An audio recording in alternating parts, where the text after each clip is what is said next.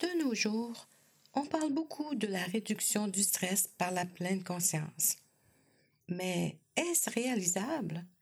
Et si oui, comment ça marche?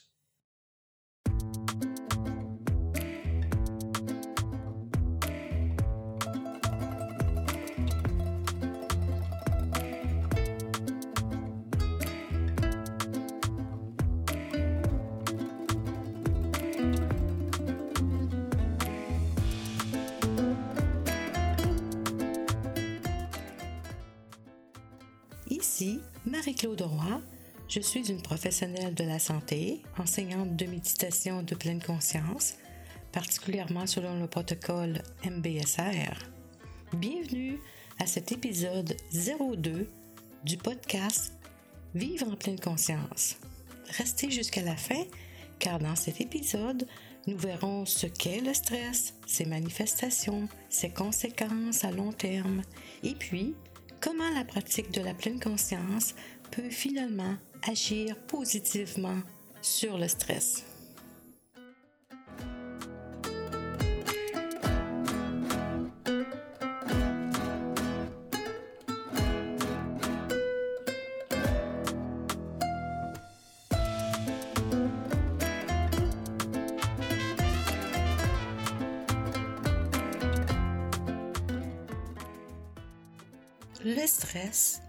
Est une prouesse de haut calibre qui vient avec notre incroyable machine à voyager dans le temps. En effet, cette fonction nous a permis de traverser plusieurs millénaires et survivre jusqu'à ce jour. Mais toutefois, il faut savoir que le stress, c'est comme l'alcool et que la modération a bien meilleur goût. Sans vouloir être trop mécanique dans mon explication, j'oserais quand même dire que le stress, en trop grande quantité, use la machine. Et oui. Et on verra bien pourquoi tout à l'heure.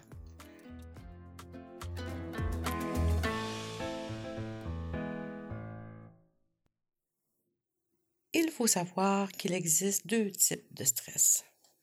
Il y a le stress aigu, qui nous permet d'agir avec force et agilité lorsqu'une situation menaçante est présente. C'est ce qu'on appelle le bon stress, un peu comme le bon cholestérol.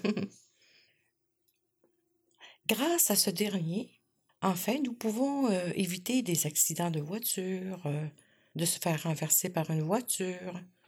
Ça nous permet de courir à vive allure.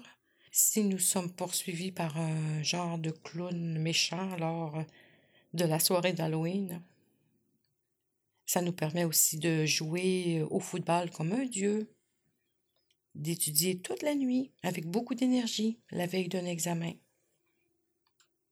Ça nous permet euh, de fuir à toute allure, etc. Bref, le stress aigu nous permet d'affronter toutes sortes de situations difficiles ou menaçantes que nous rencontrons en cours de route.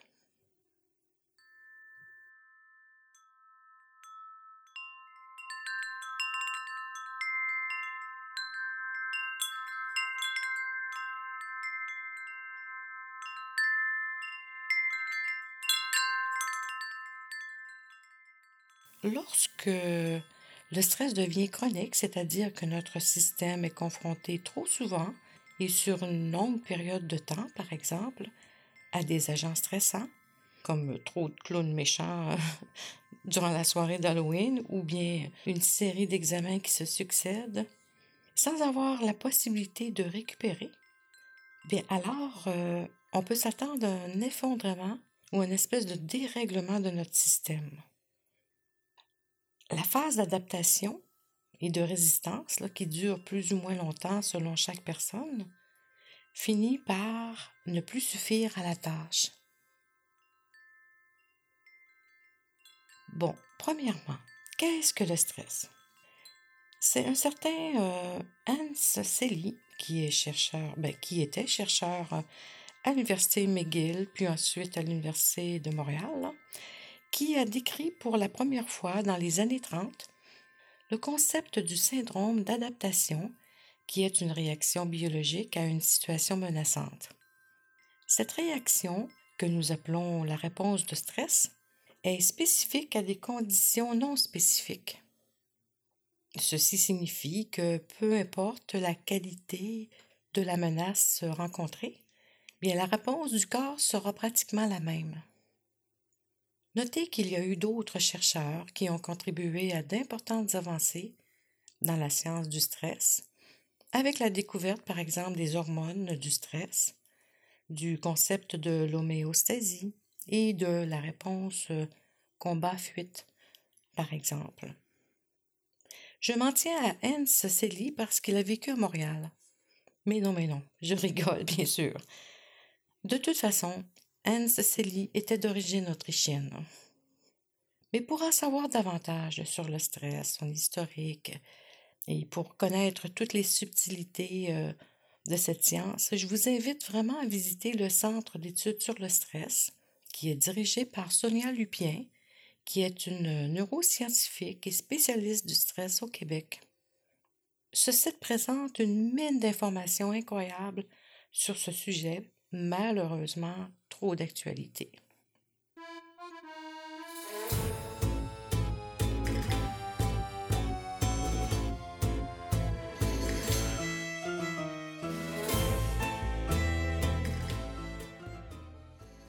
Que se passe-t-il donc sur le plan biologique lorsque nous nous sentons menacés?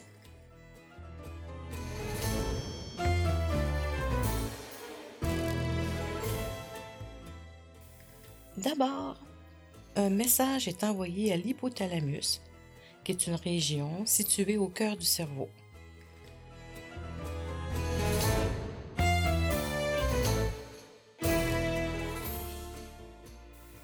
Ensuite, il y a une libération de la corticolibérine, qui est une hormone produite par l'hypothalamus.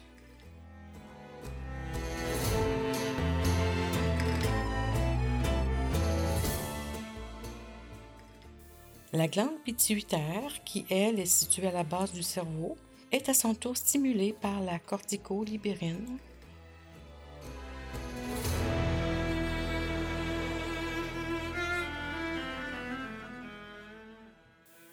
Puis, la glande pituitaire produit à son tour euh, une hormone qui s'appelle l'adrénocorticotropine ou l'ACTH, qui est beaucoup plus simple à dire.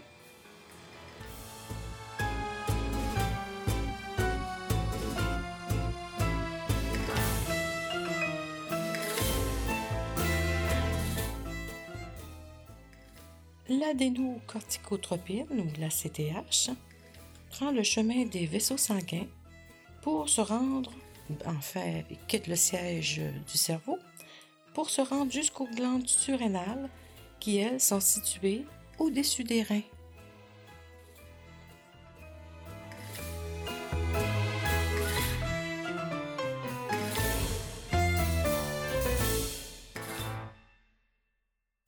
Vous devinez donc qu'est-ce qui se produira?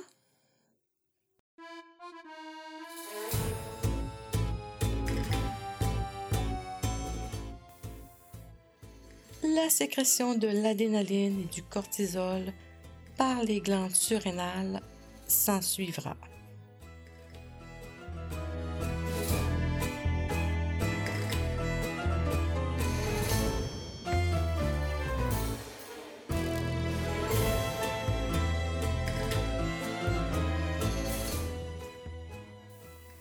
Ces deux hormones du stress, donc l'adrénaline et le cortisol, nous entraînent alors dans un état de stress aigu. Leur présence permet à notre corps de déployer toute l'énergie nécessaire pour combattre le danger ou le fuir. Le fight or flight, qui est un principe découvert par Dr. Cannon de l'Université Harvard.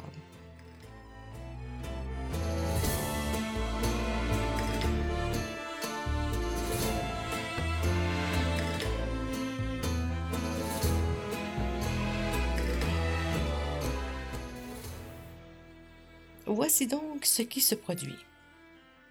Lorsque ces hormones du stress sont à un taux assez élevé dans notre système,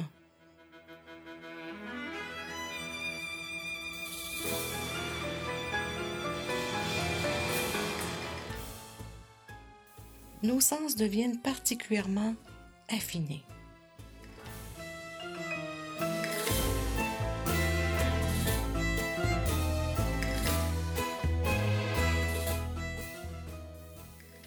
Nos pupilles, par exemple, se dilatent et notre vision s'améliore, et ceci même dans la noirceur.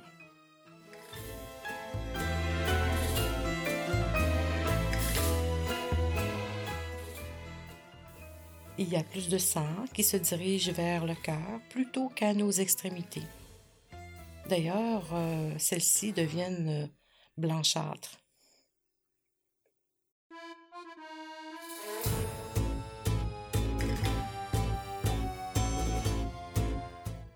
Il y a une importante irrigation sanguine au niveau des muscles, ce qui nous permet de courir beaucoup plus rapidement.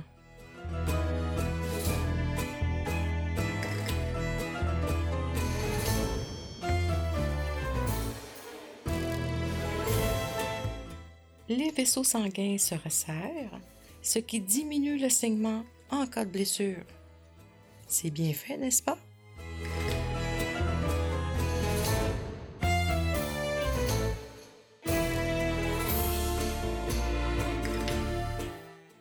Poils se redressent pour augmenter notre sensibilité tactile.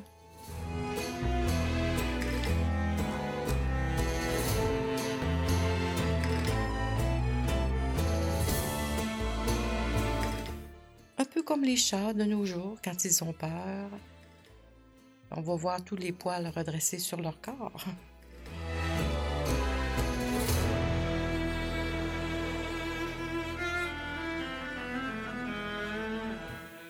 Les veines se dilatent, ce qui assure euh, un meilleur retour sanguin aux poumons et beaucoup moins d'essoufflement.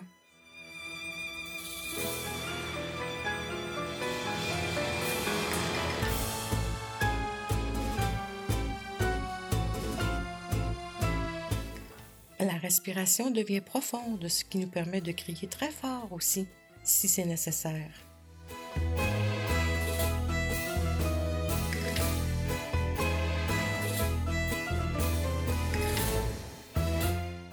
Il y a de l'endorphine qui est sécrétée, ce qui diminue la douleur en cas de blessure.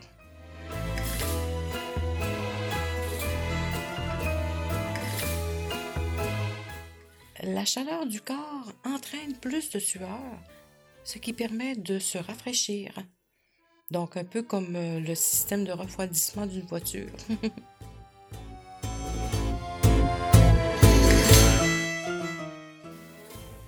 les sucres et les gras sont emmagasinés et utilisés pour augmenter l'énergie.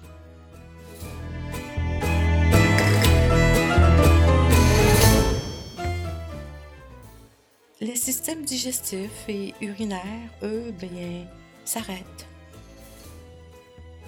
L'activité du système immunitaire également cesse.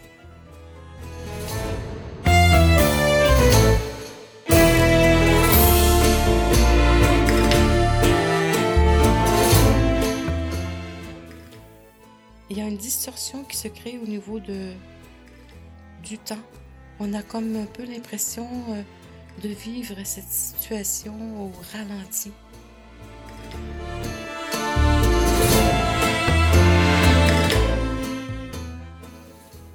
Le centre euh, de la mémoire est particulièrement activé, ce qui permet comme un genre de marquage de cet événement afin que le cerveau puisse se souvenir euh, de cet événement particulièrement.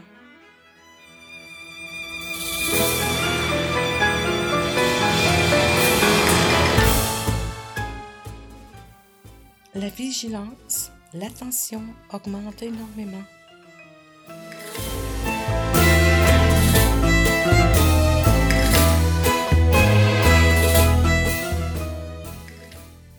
On dit aussi que l'émotion est régulée selon la situation. Par exemple, si nous sommes en train de, de se sauver, de fuir une situation très difficile, bien, l'émotion de la tristesse ne sera certainement pas là, même si nous avions cette émotion avant que l'événement se produise. Donc l'émotion va se moduler, se réguler selon la situation.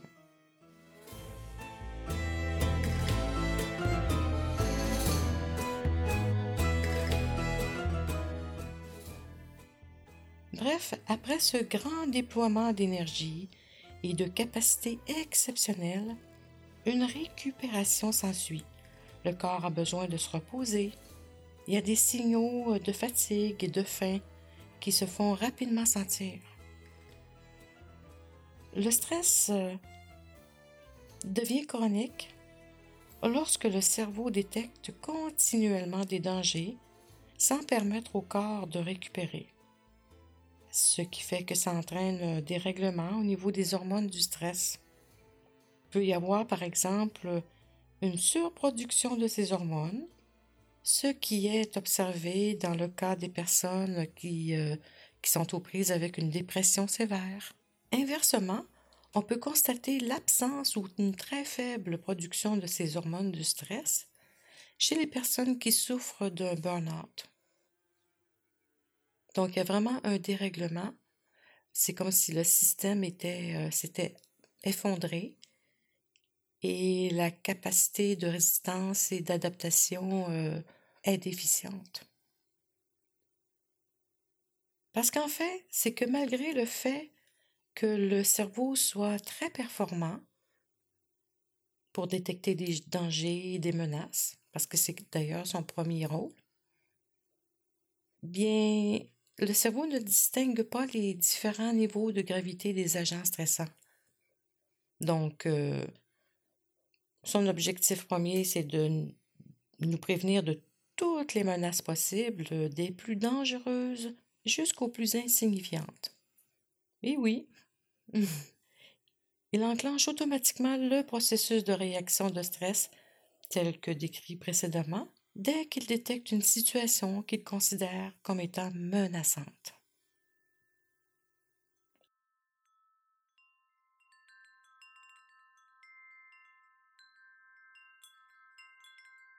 Par exemple, les situations suivantes pourraient initier cette cascade d'événements physiologiques euh, qui correspond euh, à la réaction de stress.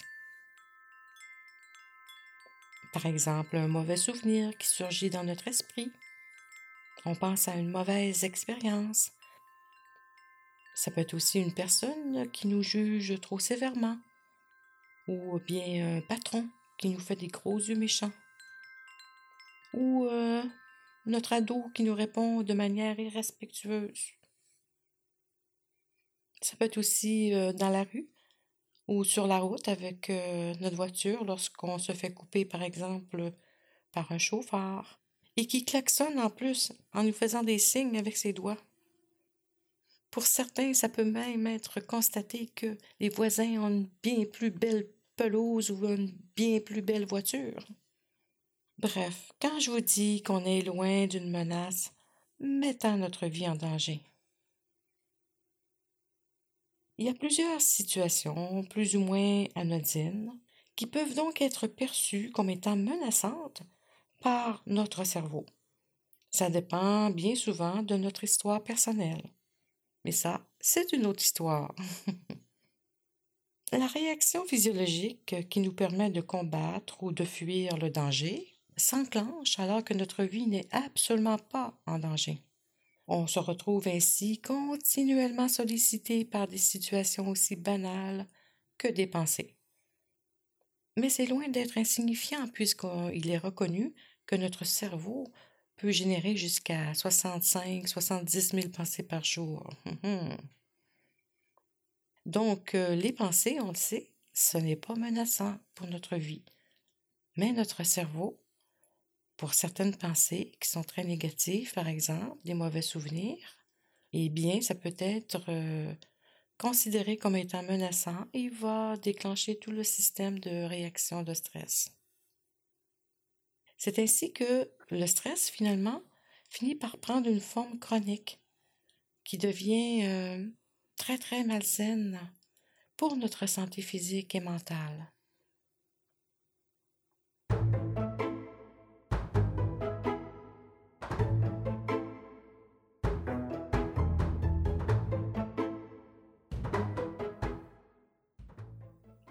Le stress chronique risque d'entraîner bien des problématiques. Par exemple, il peut y avoir euh, un épuisement de l'organisme, des maladies cardiaques, une pression artérielle élevée, une accumulation de cholestérol, le mauvais bien sûr.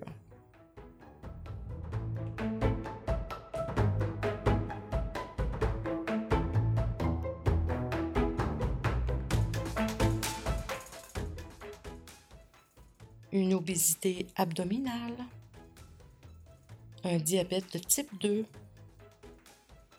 un impact néfaste sur la mémoire.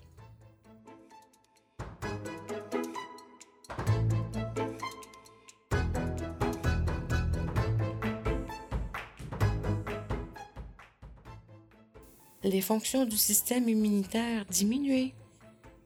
Ça peut aussi entraîner de l'anxiété, un état dépressif, un burn-out, etc.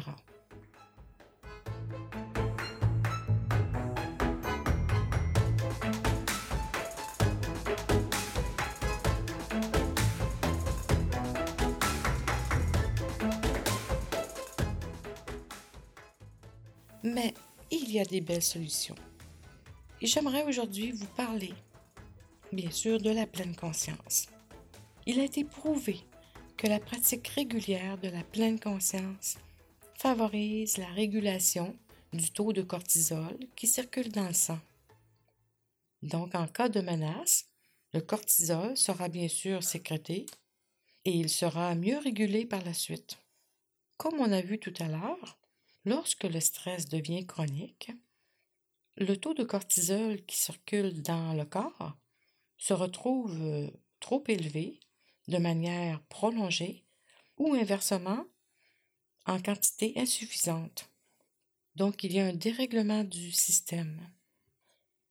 La pratique de la pleine conscience va aider les individus qui sont confrontés régulièrement à des agents stressants comme les policiers, les médecins, les ambulanciers, les mères et les pères monoparentales, etc donc à mieux gérer le stress et d'éviter de basculer dans la dépression ou encore dans le burn-out à cause de ce fameux dérèglement au niveau du taux de cortisol euh, qui circule dans le sang et de toutes les réactions euh, qui sont liées au stress, les réactions biologiques, physiologiques. Il est validé par la science que la pratique de la pleine conscience stimule aussi la sécrétion de sérotonine, qui est une hormone impliquée dans le bien-être. On sait que l'exercice physique et certains aliments stimulent aussi la sécrétion de cette sérotonine. Certains disent même que la pratique de la méditation de pleine conscience et l'exercice, les deux combinés ensemble, c'est le match parfait d'un bel équilibre de vie, tant sur le plan corporelle que mentale. Aussi, grâce aux appareils IRM, les chercheurs ont remarqué une diminution de la dimension de l'amygdale chez les personnes qui pratiquent la pleine conscience. On parle bien sûr de l'amygdale qui est située dans le cerveau. Cette structure située dans le cerveau est responsable de la gestion des émotions telles que la peur et l'anxiété, on pourrait la considérer, cette structure, comme étant le système d'alarme euh, du corps humain, comme celui d'une maison, qui réagit par exemple au moindre mouvement, mais des pensées négatives ou des situations chargées émotivement. Une amygdale plus importante et donc plus active maintient la personne en état d'alerte presque de manière continue un peu comme si le système d'alarme était toujours armé. Alors qu'au contraire, une amygdale plus petite va plutôt permettre à l'individu de mieux gérer ses émotions et d'éviter d'entrer inutilement dans la spirale du stress. Aujourd'hui, on cherche à connaître et à préciser les mécanismes qui se produisent au niveau cellulaire lors de la méditation. Ces mécanismes qui sont responsables des changements de la structure de certaines zones du cerveau et, et de ses fonctions. Voilà donc un beau sujet d'étude qui n'a pas fini de nous étonner.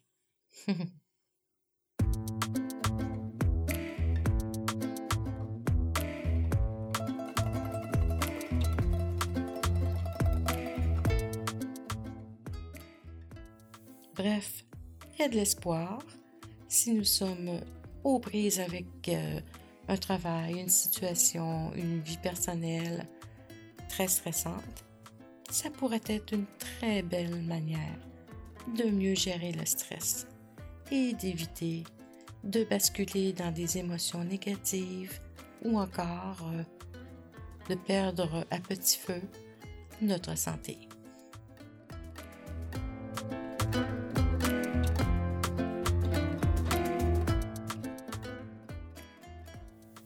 J'espère que cet épisode sur le sujet du stress vous a plu et a pu répondre à certaines de vos questions.